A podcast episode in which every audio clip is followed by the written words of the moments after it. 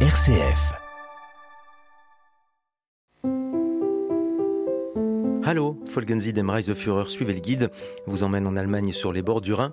Des enregistrements réalisés lors d'un séjour qui faillit tomber à l'eau du Rhin justement en raison du premier confinement, mais qui se sont finalement concrétisés en juin 2020. C'est pas tout récent, mais les sites patrimoniaux n'ont pas bougé. Nous sommes dans le land de Hesse, ce qui signifie que nous sommes sur la rive droite du Rhin. Nous avons traversé le Rhin en venant de France. La capitale est Wiesbaden. Nous y avons une nouvelle fois rendez-vous avec Uta Brossolet-Becker. Nous sommes dans la région appelée Rheingau c'est le Rhin romantique, avec ses villages, ses châteaux et ses vignobles. L'abbaye sacra di San Michele dans le Piémont inspira Umberto Eco pour le nom de la rose, mais le tournage passa par celle d'Eberbach, près d'Eltville am Rhein, où nous retrouvons notre guide Marion Schönherr.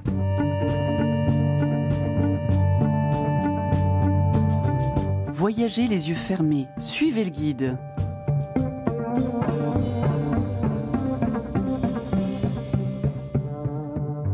Nous sommes arrivés ici sur le monastère de Eberbach qui était fondé en 1136 déjà. Et c'était Bernard von Clairvaux qui, Bernard de Clairvaux. Oui, qui a envoyé quelques mois de trouver un nouveau lieu ici sur le Rhin. Pourquoi euh, ont-ils choisi ce lieu-là pour euh, y construire un monastère? Parce que toutes les conditions étaient parfaites pour eux. Il y avait un cahier des ça charges. Devrait être, mhm. Oui, ça devrait être euh, à l'ombre, entourné par les grands arbres dans les forêts. Il y avait eu besoin de l'eau, alors nous avons une petite rivière ici mais quand même très près dans une grande fleuve pour toutes les transportations de toutes les marchandises. Ah, ça, c'était vraiment le, le pièce idéale. Mais il fallait en plus que ce soit approuvé par Dieu. Oui, que Dieu dise OK. et il a dit OK. Le mois qu'ils ont arrivé ici n'était pas sûr c'était vraiment le, place idéale. Alors ils ont prié pour une signe de Dieu. Et à ces moments, ils ont attendu seulement un, un, peu instant. Il y avait un zanglier qui est venu du forêt, qui est sauté sur les petites rivières trois fois. Et après, il a fait une marque avec ses ses dents. Je m'excuse avec les dents. Et il a marqué un terroir. Et on a pris ça et compris ça comme signe de Dieu d'établir exactement sur ce terroir-là euh, le nouveau monastère. Et on a donné le même nom, Eberbach. Eberbach, ça veut dire c'est les Anglais qui sautent sur les petites rivières. Eberbach en allemand et le sanglier qui saute sur la petite rivière en français si on avait donné le nom en français, ça aurait été beaucoup plus long. Hein. Oui. Et pourtant, en allemand, il y a parfois des mots qui sont très très longs. Hein. Ce monastère est célèbre aussi euh, comme lieu de tournage de films. D'ailleurs, juste quand on vient, il y a un tournage qui, euh, on est en train de régler un plan. Euh, avec l'éclairage extérieur pour un tournage à l'intérieur, parce qu'à l'intérieur, c'est cette partie qu'on est en train d'éclairer c'est l'église c'est... Alors nous avons une grande église ici que nous appelons la basilique. Mais quand même, il y avait un hôpital. Et ça, de, en fin de ce hôpital, il se trouvait une petite chapelle. Et c'est là où on fait le nouveau film. Je ne sais pas encore. Parce que c'est, on, va enquêter. On va, on, va, enquêter. Mais en revanche, euh, on peut dire que euh, Sean Connery est venu ici donc si on réfléchit, Sean Connery, un monastère, je pense qu'on trouve assez facilement. Et si on ajoute encore le nom de Jean-Jacques Hano, je pense que tout le monde a trouvé.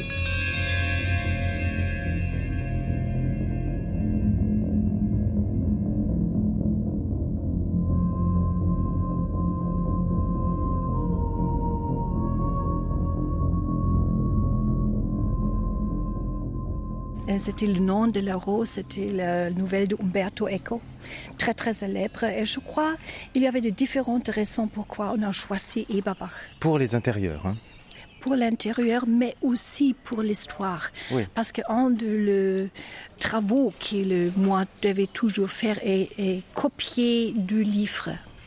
Et on a eu ici une bibliothèque, une librairie très très large qui était disparue pendant les mais quand même, c'est un travail très très difficile et très très dur. C'était un moi, en fois, qui a écrit, qui a dit, alors écrire pour gens qui ne savent pas faire ça, ils ne voudraient pas penser comme c'est vraiment difficile parce que ça fait mal au dos, ça fait mal aux yeux. C'est seulement trois doigts qui écrivent, mais tout le corps souffre. Alors, c'était quelque chose de très important. Et dans l'histoire de Umberto Eco, il s'agit du livre qui était caché parce qu'on ne voulait pas le présenter au public. A donkey teaching the scriptures to the bishops. The Pope is a fox. The abbot is a monkey. He really had a daring talent for comic images.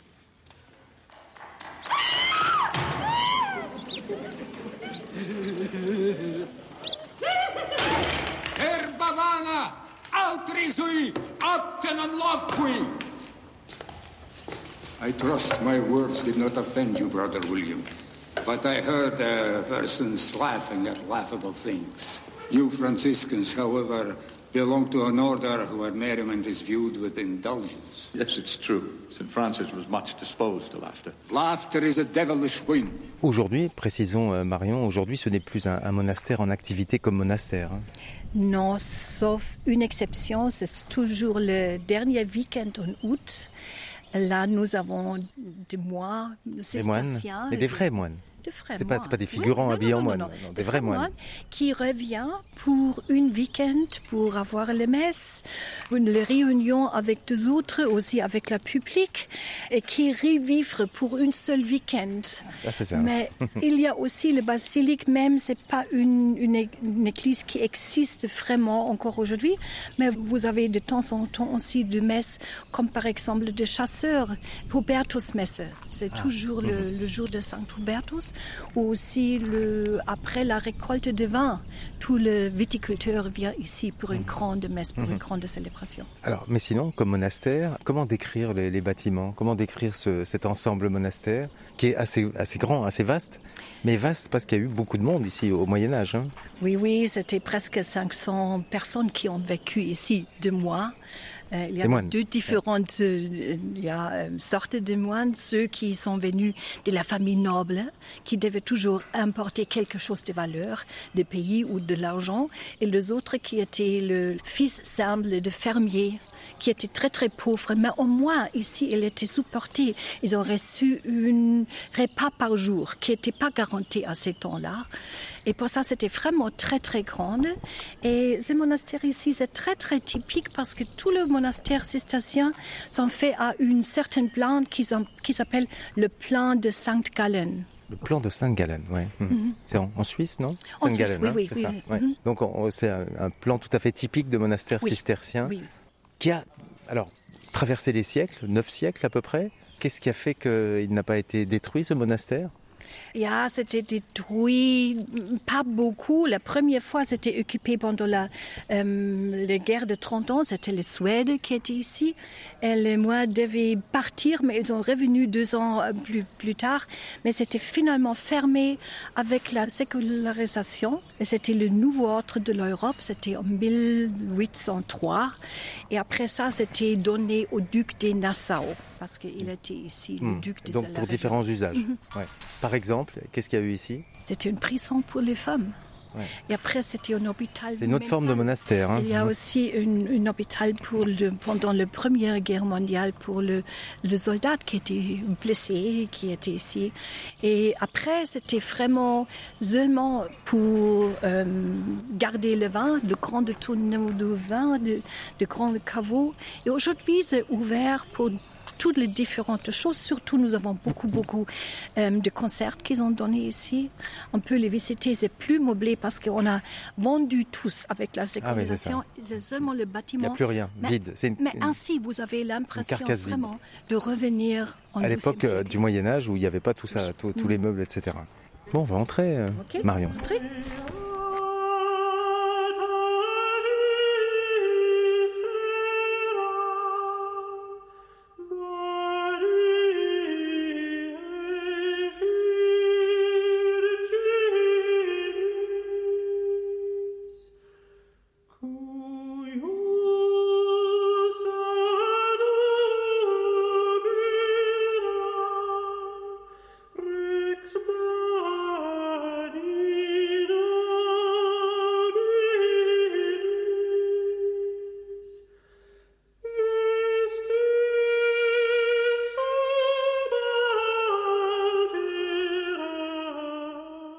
nous visitons, euh, Marion, ce monastère de Eberbar.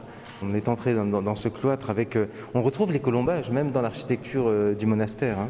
Oui, oui, c'est juste parce qu'on a toujours pris le matériel qui était ici. C'était surtout le bois, bien sûr. On a coupé beaucoup des arbres pour faire les vignobles. Et nous sommes ici Nous sommes ici dans maintenant le, le salle ici du le chapitre. Et c'était le salle où après le matin, le, le premier messe qui a commencé à 2 heures le matin.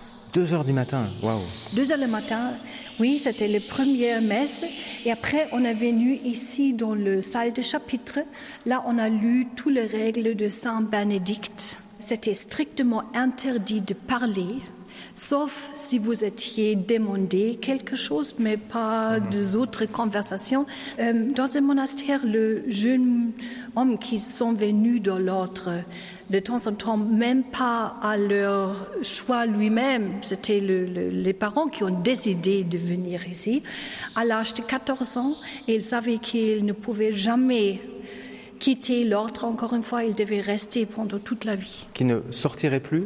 Non, jamais. Normalement pas. C'était strictement ouais, interdit. il n'y avait pas de vacances. Hein. Vous ne pas, pas, de partir vacances, en vacances. même pas de visite. Même pas de visite. Même pas de Ils visite. disaient adieu à leurs parents. Yeah, oui, c'était toujours le adieu pour toujours. Ils ont toujours resté ici. Finalement, ce monastère est devenu à un moment donné une prison. Il n'y a pas parfois pas beaucoup de différence entre monastère et prison. hein. Oui, oui, c'est ça. Mais on avait, à ce temps-là, on n'a pas eu de choix. Alors, si la famille avait beaucoup d'enfants, c'était seulement le premier euh, fils qui a reçu le, le heritage. L'héritage du domaine, enfin de la Oui, ferme, ou etc. Mhm. Et, que faire des autres Quoi faire avec eux? Aussi, le jeune femme, à l'âge de 20 ans, ils n'étaient pas euh, mariés, alors quoi faire avec eux? Ils étaient donnés dans une cloître ou peut-être un monastère comme celui ici.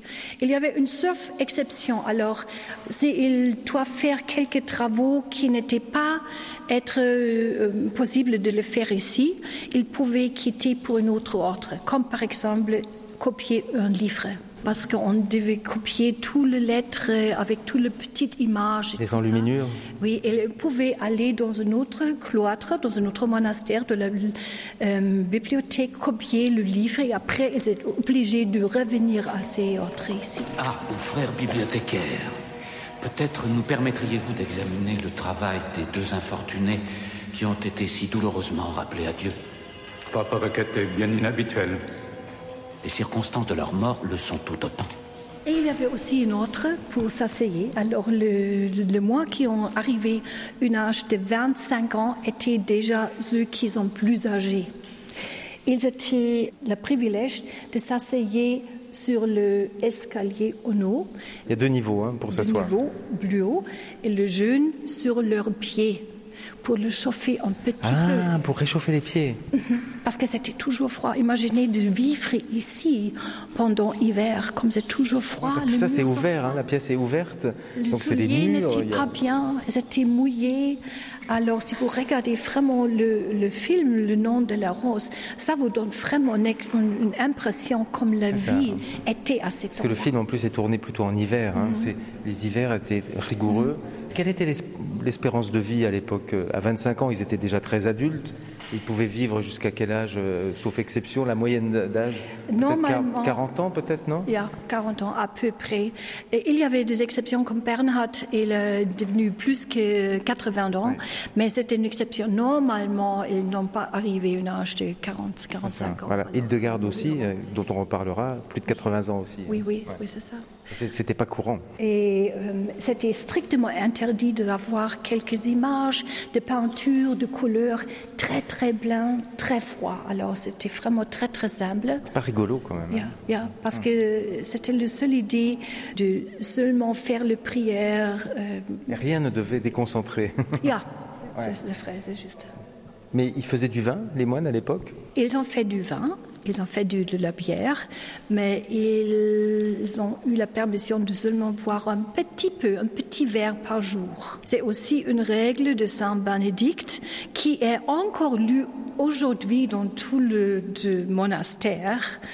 Très très strict euh, qui vous donne les règles combien de boire à quel jour.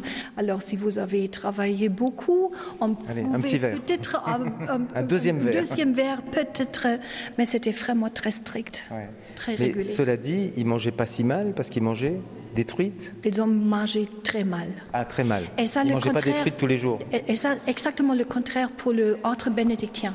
Alors, le cistercien, c'était une ordre qui été développée par l'ordre bénédictien pour ceux qui l'ordre n'était pas ainsi strict. Ils voulaient vraiment souffrir. Et ils ont reçu seulement un repas par jour. De temps en temps, quand le jour était long, comme maintenant en juin, peut-être euh, ils devaient travailler plus, une deuxième, mais jamais assez qu'on pouvait dire alors maintenant je finis. Voilà, maintenant j'ai On devait plus arrêter à un certain instant. Ouais. Alors c'était vraiment dur. C'était frugal. Mais il y avait des truites. Il y avait des truites. Donc oui. ils pouvaient manger Oui. des truites. On pouvait de temps en temps, oui. Pas tous les jours. Normalement, Pas toujours. Et pas de sauce hollandaise Et avec. pas hein. encore de pommes de terre. Ah ça. Et pas de sauce. hein.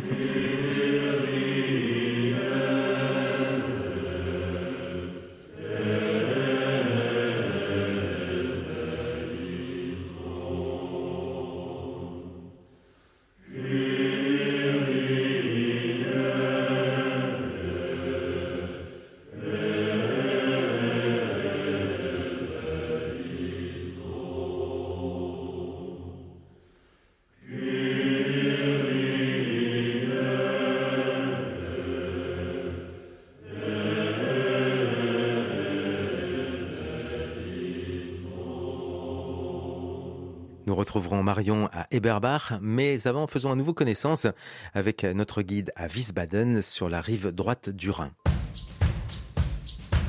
Voyagez les yeux fermés. Suivez le guide. Herzlich willkommen in Wiesbaden. Mein Name ist Uta Brossolet-Becker. Donc alors Becker, il y a un côté allemand, Brossolet, il y a un côté français. Oui, exactement. Brossolet. Becker, c'est mon côté allemand. Et Brossolet, c'est de mon mari, parce que mon mari est français.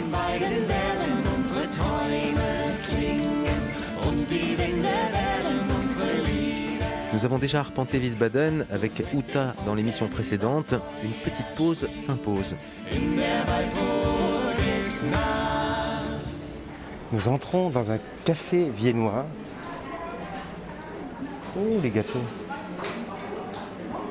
J'aimerais euh, juste vous montrer un peu l'ambiance. Ça, c'est les ambiances des gens. Le matin, on faisait quelque chose pour euh, sa santé et l'après-midi, quelque chose pour sa... Voilà.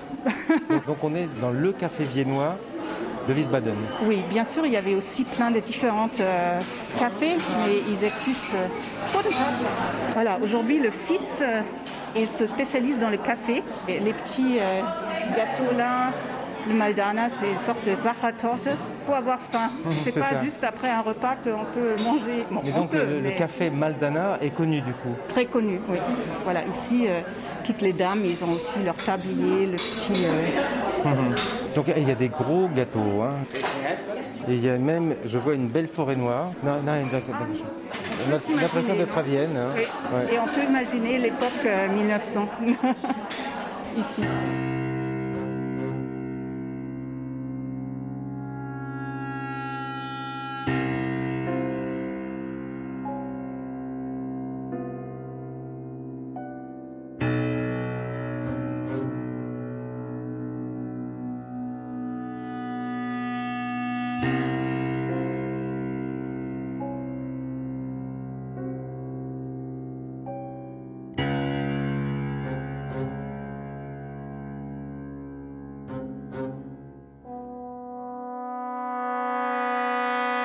Nous passons à côté d'un cinéma. Je lis Caligari, euh, Filmbühne. Caligari, alors Filmbühne, ça veut dire cinéma. Euh, film, ça fait dire le- le- la scène pour le film. Et Caligari, ça nous rappelle le cabinet du, Du docteur, docteur. Caligari de Robert Wien, réalisé en 1919.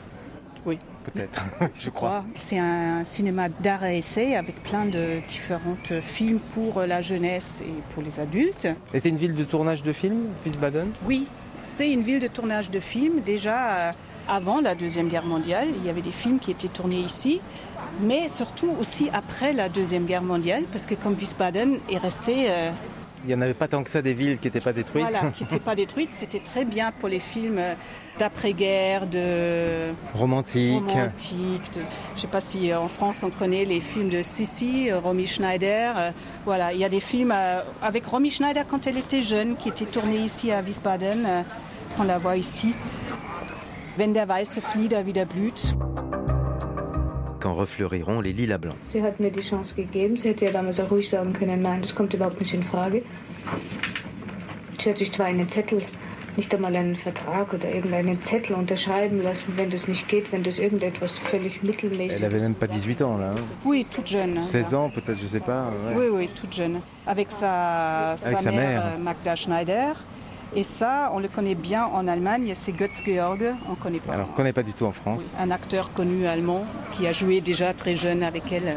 Et il y avait plein de films voilà, qui étaient tournés ici à, à Wiesbaden après la guerre. Des films qu'on connaît en France? Pas trop. Déjà aussi euh, ici en Allemagne, on les montre plus à la télé. ces Là c'est kitsch. Hein, un- Oui. là, ouais.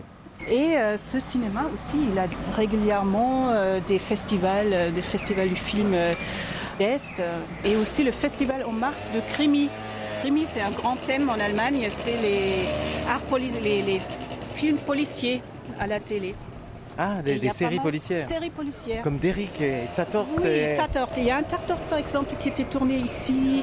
Mais c'est ces séries qu'on regardait beaucoup en France aussi. hein. Oui. Ouais.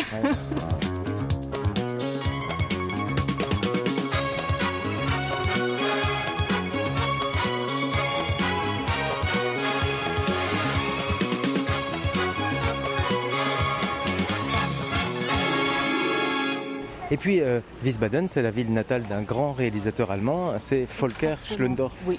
le réalisateur du tambour notamment. Oui, et il vient aussi euh, ici, et il est venu régulièrement aussi euh, au Caligari pour lors de festivals, etc. Et il fait la pub pour ce cinéma. Et il a tourné à Wiesbaden, Schlöndorff? Non. Je ne crois pas. Si on continue à parler cinéma, on peut dire que c'est la ville natale d'une actrice française. Exactement, de Simone Signoret. Comme Wiesbaden était euh, occupé régulièrement après la Première Guerre mondiale et après la Deuxième, par, euh, et après la Première surtout, une bonne partie de 1919 à 1925 de soldats français. Et elle est née à cette époque. euh, 1921. Elle était Hmm. stationnée ici à, à Wiesbaden. Ouais. Voilà. Elle est revenue à Wiesbaden, on, on sait ça? Je, je ne sais pas. En revanche, aujourd'hui, on peut toujours croiser des Américains, beaucoup d'Américains à Wiesbaden. Oui, il y a pas mal d'Américains parce que c'est euh, toujours, euh, depuis la Deuxième Guerre mondiale, une base de stationnement pour les ça. soldats. Donc après les Français, les Américains. Exactement. Et maintenant, euh, oui, on va voir parce qu'il y a une bonne partie de, de troupes qui étaient euh, déplacées de Heidelberg ici à Wiesbaden et euh, on voit beaucoup d'Américains, oui. On entend quand on marche dans les rues. On hein. entend, oui.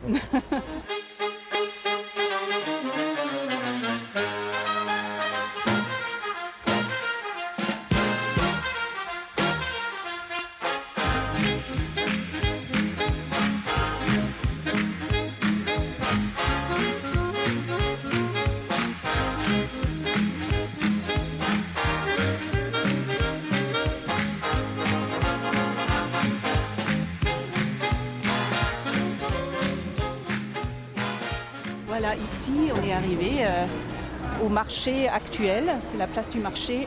C'est juste euh, à côté de l'office de tourisme où on peut prendre aussi euh, le petit train pour faire un tour. C'est intéressant la, la balade en petit train parce que c'est pas tellement pour le centre-ville que c'est intéressant, mais parce qu'il nous emmène dans les quartiers euh, autour du centre-ville oui, où on peut voir les belles villas très chic. C'est une ville riche de toute façon à Wiesbaden et où on s'arrête aussi à l'église orthodoxe.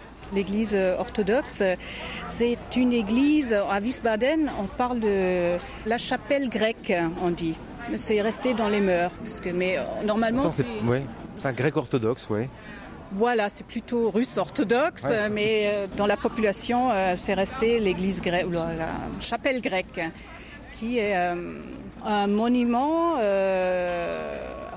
d'amour, si on peut dire, du duc de Nassau, du duc Adolphe, pour sa femme qui est morte très jeune en couche. Ouais. En couche. Elle avait 18 ans. hein.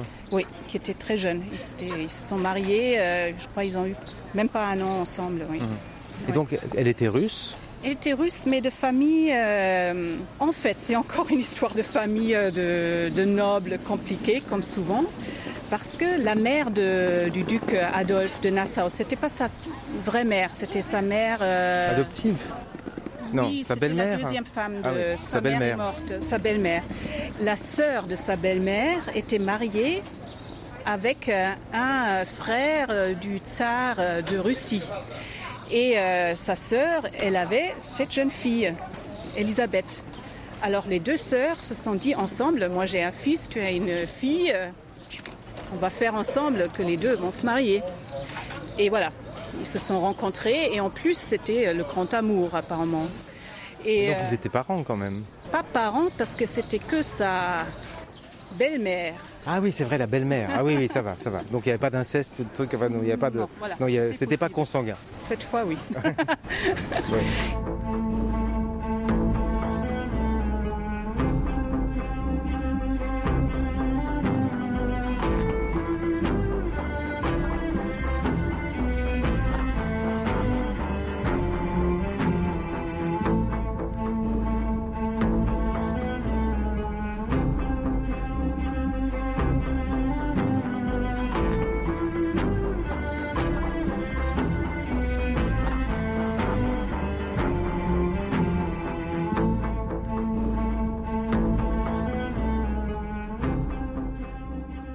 Elle est morte très jeune et la dot qu'elle a reçue aussi avec l'argent du tsar, qui était euh, l'oncle de la jeune fille, euh, était utilisée pour construire euh, cette euh, église russe.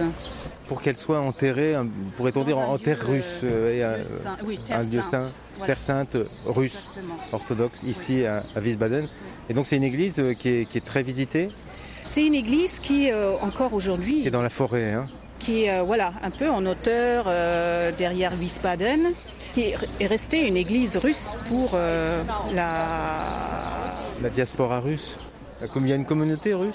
Il y a une communauté russe à nouveau, avec l'ouverture euh, du mur. euh, il y a beaucoup plus de gens euh, de Russland, voilà, de Hmm. Russie, qui sont venus se réinstaller. Et il y a ce lien justement déjà de cette époque-là avec ce mariage qui a attiré plein de Russes aussi. Il y a cette connexion, il y a toujours beaucoup de Russes ici à Wiesbaden. Et il y a à côté, je ne sais pas si vous l'avez vu, euh, le cimetière aussi, cimetière russe. Je ne sais pas si c'est pour ça, mais puisque à Nice, il y a une communauté russe, il y a une église orthodoxe, il y a une communauté russe importante, et on appelle Wiesbaden la Nice du Nord. Oui, on est, je sais pas, euh, sur le chemin, il y a un petit magasin qui s'appelle aussi euh, Nice du Nord, juste à côté du palais euh, du Palast Hotel. Oui, la Nice du Nord, parce que Wiesbaden est protégée, et sur le Rhin, déjà, c'est un climat très douce, et protégé par les montagnes du Taunus, se trouve dans une cuve. Et à l'époque du 19e, c'était un avantage. De nos jours, avec les voitures et les gaz d'échappement, c'est moins un avantage, mais il y a moins de vent qui circule. Ça faisait un climat très euh, doux. Et donc l'équivalent de la promenade des Anglais, ce serait quoi ici à Wiesbaden? La promenade devant, le, devant les thermes, peut-être, je sais pas. ou les promenades dans, dans les jardins euh, derrière la maison de cure.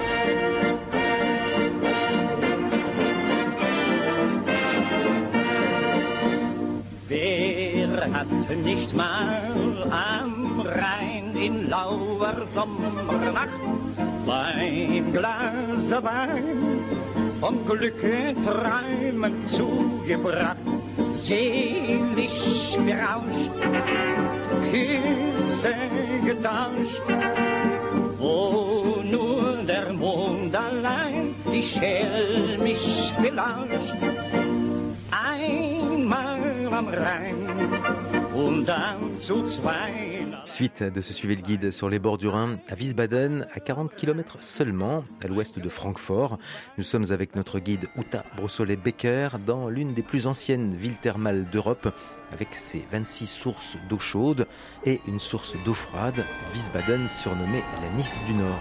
Voyagez les yeux fermés, suivez le guide.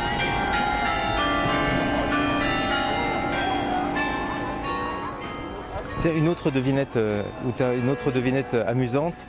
si on pose euh, la question comme ça de citer un joueur de tennis qui est né à Wiesbaden à des gens qui ne sont pas bon, grands spécialistes, il y a une forte probabilité qu'on réponde par exemple, voyons, quel joueur de tennis a pu naître à Wiesbaden?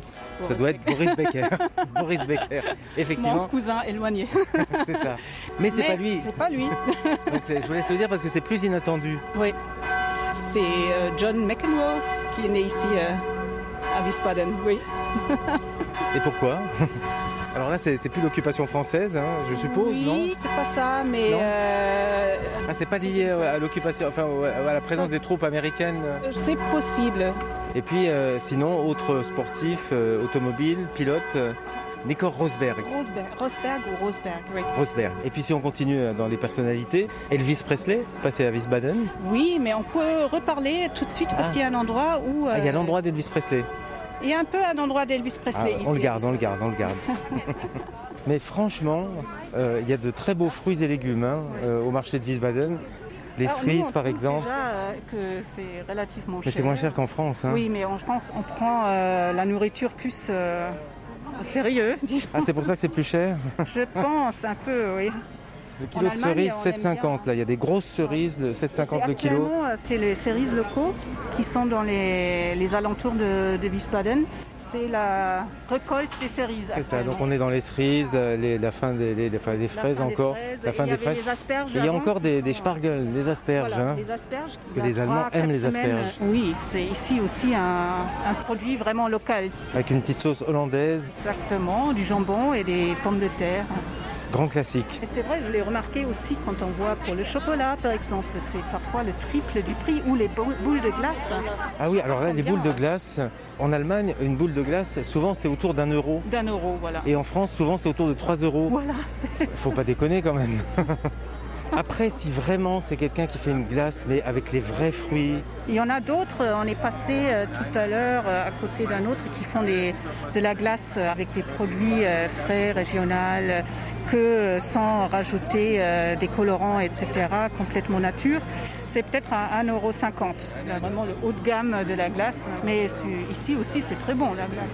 mais les Allemands aiment la glace. Oui, Non mais c'est vrai, moi je trouve, et en terrasse on voit des gens, même le soir, enfin à, toute heure, il y a des gens qui sont, même à l'heure des repas où on, fait, on mange autre chose, et ben il y a toujours des, des personnes qui sont attablées en terrasse pour manger une glace. et, des, et des grosses glaces dans des coupes avec euh, plein de boules de glace, plein de crème. C'est- assez monstrueux hein, souvent. oui c'est un vrai repas.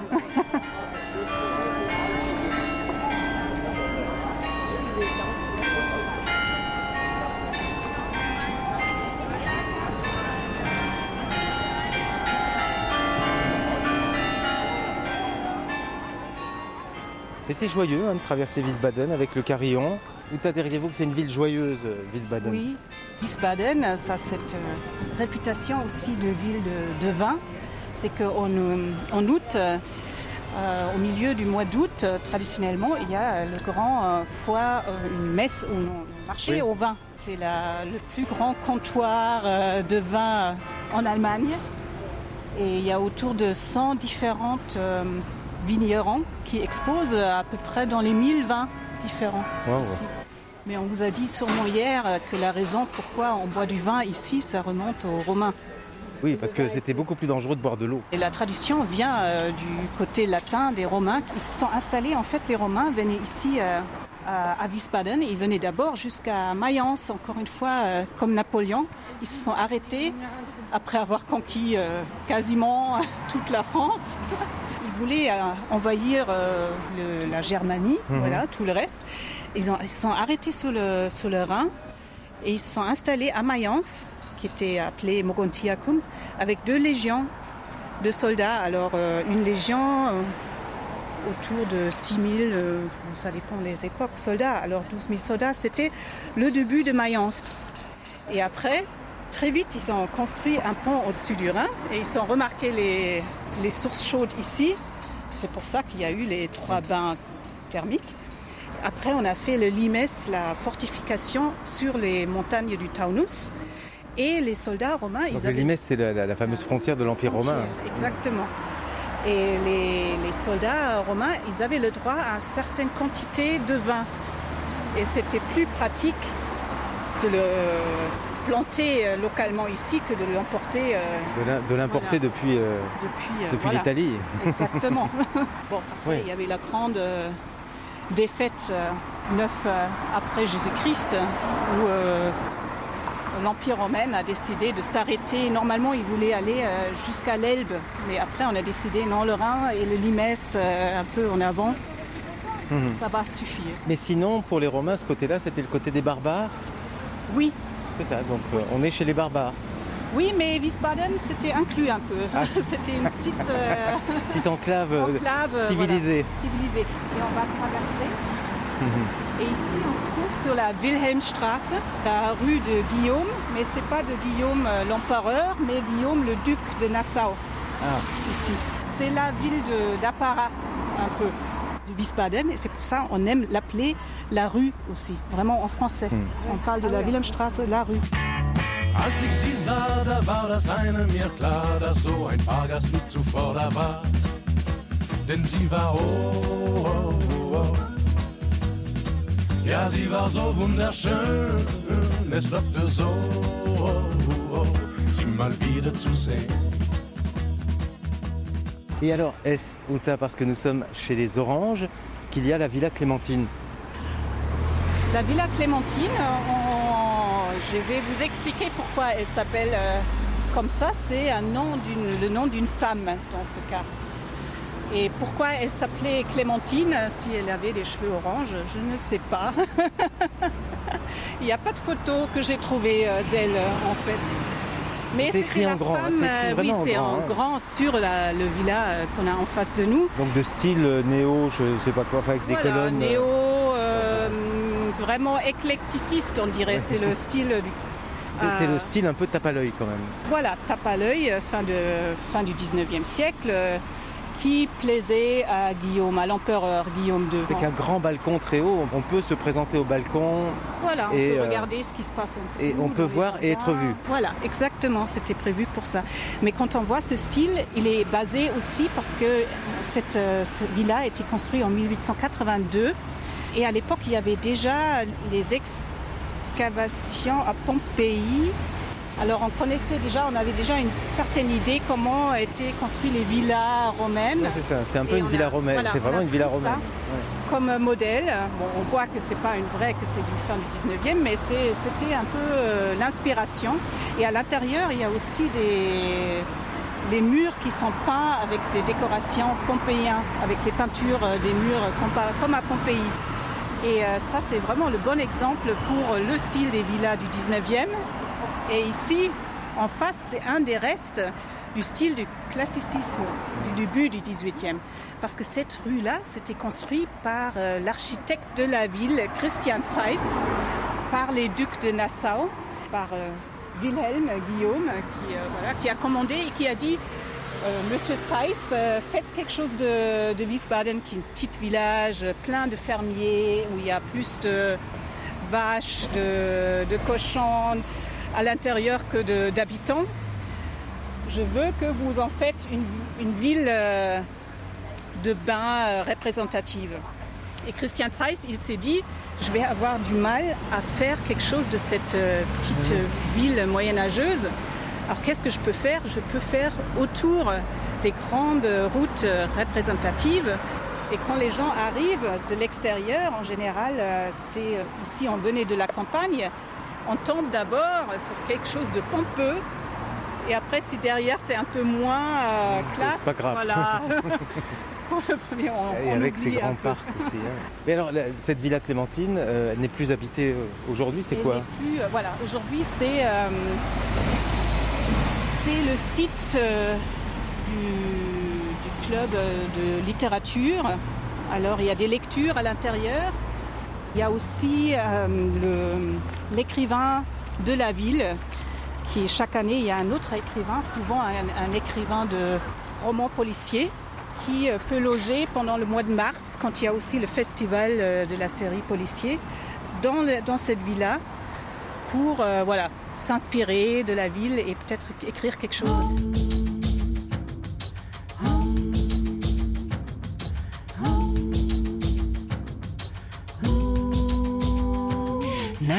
Durch das Tal, als die Sonne sank, ging ein buntes Volk und ein Gesang. Mir war so fremd ihr Lied und völlig unbekannt, doch ihre Melodie hielt mich im Bann. Folkensie dem Reiseführer. Suivez le guide, nous sommes encore à Wiesbaden, la plus grande ville de cette région du Rheingau, sur la rive droite du Rhin, qui fait face à Mayence, la capitale du land de Rhénanie-Palatinat. Nous sommes avec notre guide Uta Brossolet-Becker. Voyagez les yeux fermés, suivez le guide. Durch das Tal sahst du die Spielleute ziehen, halb weise und halb narren, verehrt und angespien. Und von deiner Welt, die dir groß und wichtig schien, konntest du seitdem... Uta, Wiesbaden, ville de parc, hein, espace vert. Là encore un beau parc avec un, un plan d'eau. Oui. En fait, cette parc, euh, il s'appelle euh, le Warmedam. C'est la digue chaude. Parce qu'il était fait comme dans un style de jardin anglais. Mais avant, ici, c'était pas du tout, euh, c'était une toute autre ambiance. C'était ici un terrain très avec bouée. Ah, marécageux comme ça. marécageux, Mhm. qui puait, parce qu'il y avait tous les petits ruisseaux, des sources qui se rassemblaient ici et qui traversaient. Et il y avait la digue qui protégeait la ville d'un côté. Digue chaude, ça vient de ça, de là. Après, on a décidé d'en faire un parc, alors tous les ruisseaux étaient mis sous la terre. Déjà, ça sentait moins euh, Mauvais. désagréable. Et euh, on a fait ce parc après. Il est agréable de se promener. Oui. Parc à l'anglaise du 19e, euh, l'époque de la euh, colonialisation. Et c'est pour ça qu'on a adoré de prendre des arbres de tous les pays loin qu'on a conquis pour les planter dans les jardins. Alors, et c'est pas lié qu'à côté du parc à l'anglaise, il y ait une église? Ah, une église anglicane, oui. Ouais. Parce qu'à Wiesbaden, on trouve un peu des églises ou des lieux de culte pour toutes sortes de religions. Parce qu'il fallait avoir des lieux de culte pour tous les visiteurs, euh, les curistes. On dit comme ça les curistes Absolument. Donc les curés dans l'église et les curistes. euh, Voilà. qui venaient ici euh, à Wiesbaden.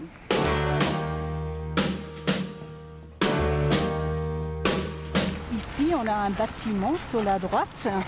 mhm. Peut-être, euh, Et toujours avec des colonnes et. voilà, des grandes, grandes colonnes. Ça- alors, que ça vous ah, la Maison Blanche, ouais. La Maison Blanche, exactement. Et on parle ici de la petite Maison Blanche. Donc, qui n'est pas tout à fait blanche celle-ci. hein, Elle est un peu. Ouais. Mais elle est euh, une copie de la Maison Blanche euh, en Amérique. Ils Ah, c'est pas la Maison Blanche qui a copié sur celle de Wiesbaden. Ah non. Et euh, ça a une raison parce qu'on parle de Wiesbaden comme ville euh, de cure, euh, de bain, de, de, de zec, de vin euh, mousseux. Et ici, c'est en fait un fils de la ligne du vin mousseux de Söhnlein qui a cherché une femme qui correspond bien à sa famille.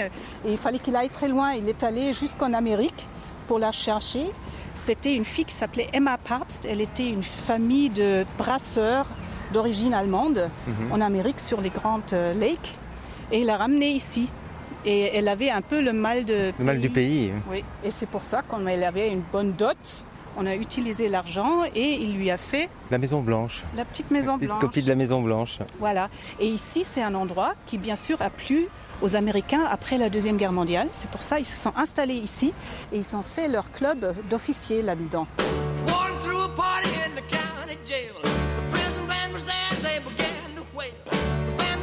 And the joint began to swing. You should have heard this knocked out jailbird sing, let it rock. Everybody let it rock. Everybody in the whole cell block was dancing to the jail Et c'est là l'histoire de, Ah, alors nous allons parler de qui de monsieur euh, Elvis, euh, euh, Elvis Presley.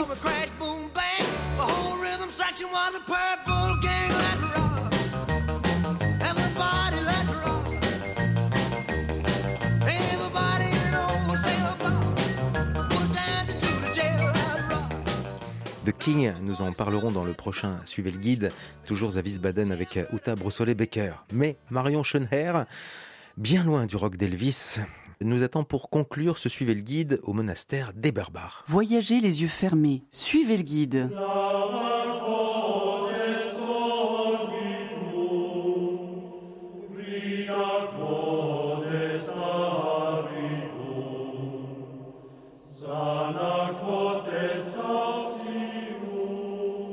Nous avons, euh, Marion, monté quelques marches. Mhm. Et nous arrivons oh là, au moins 10 marches. Et alors, il y a de l'écho. On entend Yeah. l'écho. Yeah. On est dans une grande salle, très grande salle, magnifique, hein, magnifique. Et c'était? C'était le dortoir pour le mois qui sont venus de la famille riche. C'était en Moyen Âge, en XIIIe siècle, à peu près 150 mois qui ont dormi ici. Donc il n'y avait pas de cellules individuelles, de Non. chambres individuelles avec salle Ça- de bain? Non. Non, ça existait un peu plus tard. Alors, si on regarde ici le mur, là, on a fait de sel un peu plus tard, mais c'était au commencement de, de, du XIVe siècle, pas avant. Avant, c'était très, très dur. 150 dans la même Mhm. salle. Ouais, Donc les lits très étroits. Ils n'ont pas eu de lit. Donc, le sac de paille Par terre. Mhm, par terre.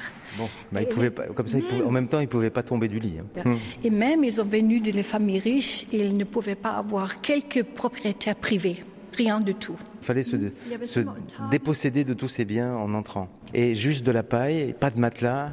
Rien du tout. Alors, sans de habit et en paire de souliers, quelque chose pour écrire, c'était très important, mais c'était tous.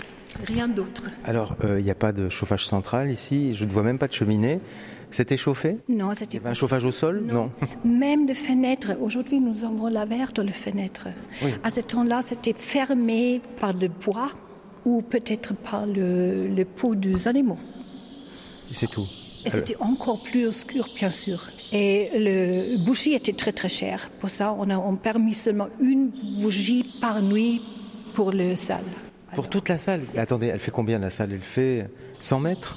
Peut-être. Euh, Je ne sais pas exactement, je dois le mesurer. Bon, allez, on va, on va compter. Peut-être 100 mètres. je crois, c'est, euh, si je me 80 rappelle mètres. bien, c'est- c'est 100 mètres 14, mais je ne sais pas exactement sûr. Une bougie, c'est tout. Mhm. Donc si on n'était pas à côté de la bougie, on ne voyait rien.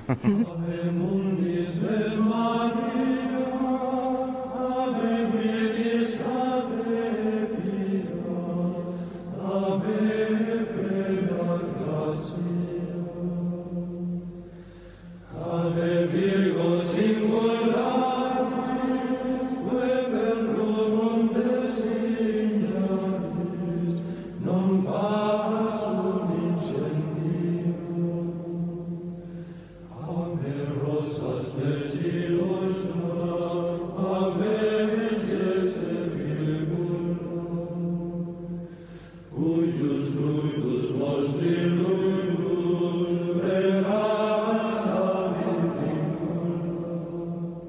Et une autre chose qui est très intéressante, si vous regardez ici Les piliers les piliers, oui, ils ont de différentes hauteurs. Premièrement, on ne savait pas pourquoi c'est fait comme ça parce que c'est toujours l'architecture, c'est très très juste. Ils n'ont fait rien de faux. Mais euh, on a beaucoup d'explications qu'on essaie de donner. Premièrement, qu'on avait une meilleure survue sur le mois qui était dans leur lit. Maintenant, on pense qu'on a, on a travaillé beaucoup plus avec la perspective. Et, et c'est très bizarre. Alors, quand on se promène un peu de cette direction, les personnes ressemblent de grandir. Normalement, quand vous gagnez la distance, C'est ça, on, on devient plus petit. Mhm. Mais parce qu'en fait, là, oui, le, pilier est, le, le pilier est plus petit, Mhm. donc euh, le, qui est au plus loin. Donc du coup, la personne, plus elle avance, plus Oui. elle grandit. C'est rigolo. oui. Oh là là Mais la salle est magnifique. Nom de la rose, c'est par exemple dans cette salle ici, on a fait par exemple, si vous regardez ce petit euh, porte derrière, ça c'était l'entrée pour le tour avec la bibliothèque. Ah. Et avant, il y avait le table où on a copié des livres. C'était ici, la, la bibliothèque se trouvait ici pendant Donc on est film. dans la bibliothèque euh, du, du nom de la rose. Mhm. Est-ce que Sean Connery va arriver? Malheureusement, il n'était pas retourné depuis 1900. 86, oui. puis maintenant, Peut-être il- c'était trop froid parce Ouais. que c'était en janvier. Mais il est en photo. fait Cela dit, euh, c'est bien, le monastère se sert du nom de la rose comme publicité. Encore 35 ans après, puisque euh, à la caisse il y a une photo de Sean Connery. Là, je vois encore Sean Connery. C'est pas, c'est pas Dieu, c'est pas, c'est Sean Connery. C'est Sean Connery. Voilà. Oui, oui. Pas le Christ qui est, en- qui est le portrait, mais c'est Sean Connery. Oui, on a fait beaucoup, beaucoup de films ici. Aussi, on parle des films de- sur la vie de Sainte Hildegarde. Mais le plus célèbre, c'est le nom de la rose. Et on montre aussi quelques parts de films toujours. Alors, si vous entrez dans la petite salle, la petite chambre là à gauche, euh, là, vous avez le film qui va toujours, ainsi que vous pouvez reconnaître quelques lieux pendant votre Ah, visite. d'accord, ouais. How are we going to find the book we're looking for? In time. Ah, the Beatus of Laban. That, Hanzo, is a masterpiece. Oh, And this is the version annotated by Umberto de Bologna. How many more rooms? How many more books?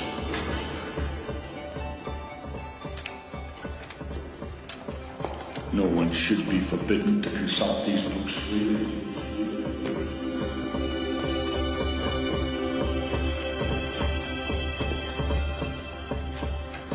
Perhaps they are thought to be too precious, too fragile. No, it's not that. It's because they often contain a wisdom that is different from ours, and ideas that could encourage us to doubt the infallibility of the Word of God.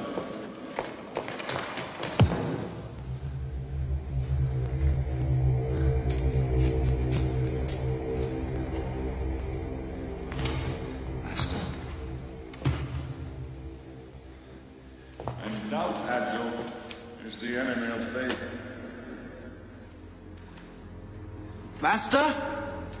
Là, on est dans quelle partie, euh, Marion? C'est le- maintenant le basilique. La basilique. Et ça, c'est l'entrée ici de- du cloître. Ouais. Alors la basilique, elle est totalement vide. Il y a, ri- enfin, il y a des pierres Il y a rien. tombales, mais sinon, il n'y a rien, il n'y a aucun ornement, il n'y a pas de statue. Si, peut-être vers le cœur, peut-être un petit peu plus, mais sinon, c'est en gros totalement vide et il y a une acoustique incroyable ici. Yeah. Et c'est pour ça pourquoi on, on- on préfère de faire beaucoup de films ici et pourquoi ça vous donne vraiment l'impression comme euh, c'était vraiment au Moyen Âge. Et si vous regardez bien, vous, vous allez voir des différents de matériaux. Et au commencement, on avait les fenêtres beaucoup plus haut, comme celui-là. Vous le trouvez aussi dans le euh, grande cathédrale à Strasbourg. Parce qu'on savait exactement quel jour, pendant l'année, à quelle heure la lumière voudrait entrer à quelle fenêtre. Et là, on a passé par exemple Sainte Barbara au jour de Sainte Barbara. Elle avait le, le soleil à sa visage à ces jours-là. Et l'autre côté, là, nous avons les fenêtres beaucoup, beaucoup plus grandes. Et c'était payé par le noble, par le duc, par le chevalier, qui voulait avoir lu une messe pour eux chaque jour. Et on a mis beaucoup de petites chapelles supplémentaires. Et pour ça, c'est très différent à ces côtés-là. Mais l'origine, c'est comme vous le trouvez à ces côtés ici. Et vous, vous chantez souvent, Marion? De temps en temps, j'ai pas beaucoup de pratique. Euh, Vous ne chantez pas dans une chorale? Non. Non. Non, euh, quand, quand j'étais plus jeune, je fais ça. Nobis pacem pacem. Dona nobis pacem. Je vais faire encore une fois.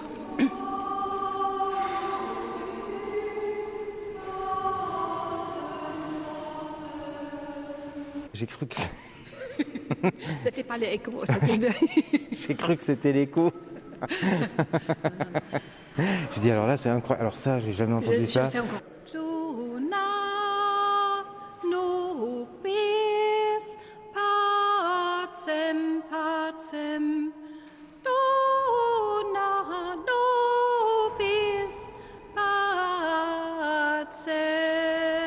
Sommes Marion dans une autre grande salle. Je vois qu'elle a été rénovée en 1955.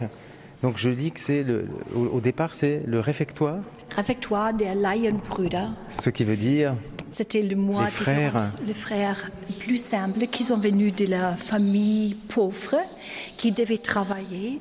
Et ce que nous avons aujourd'hui dans Donc c'était construit, je lis toujours, hein, construit en 1200. Oui, oui, c'était euh, euh, construit en 1200. À ce temps-là, c'était le dortoir et aussi le réfectoire pour les frères qui ont vécu ici. Ça, donc les plus pauvres. numéro de, de temps en temps plus que 300. 300 dans, dans cette... Bon, elle est grande aussi, cette salle, elle est longue, mais enfin 300, ça fait quand même beaucoup. hein. Ouais, oui, oui.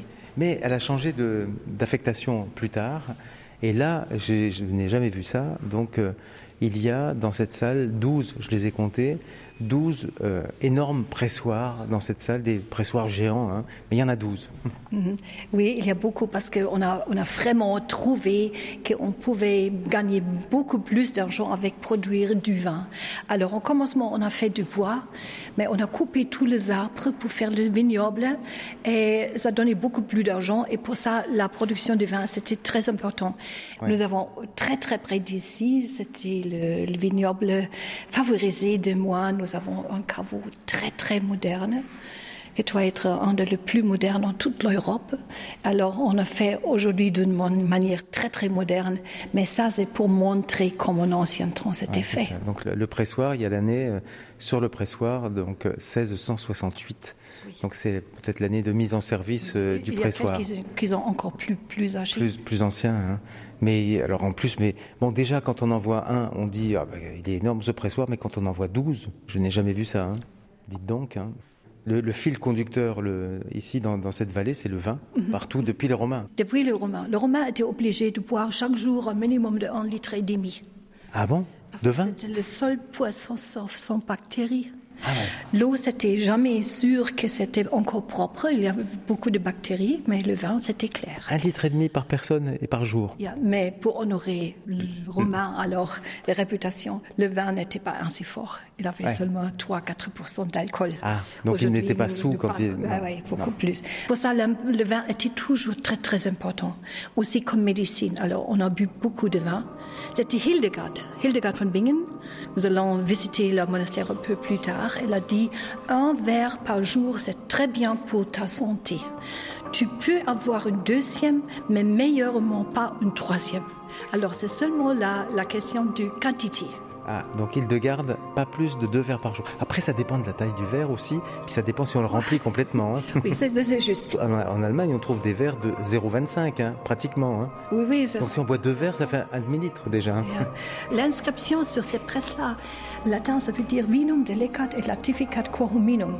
Ça veut dire le vin, ton joie et santé euh, au cœur de l'homme. Ça, c'est toujours vrai 2000 ans après. hein. Toujours frais. Ou quelques siècles après. Et ça vient de la Bible. Donc c'est vrai, encore plus vrai.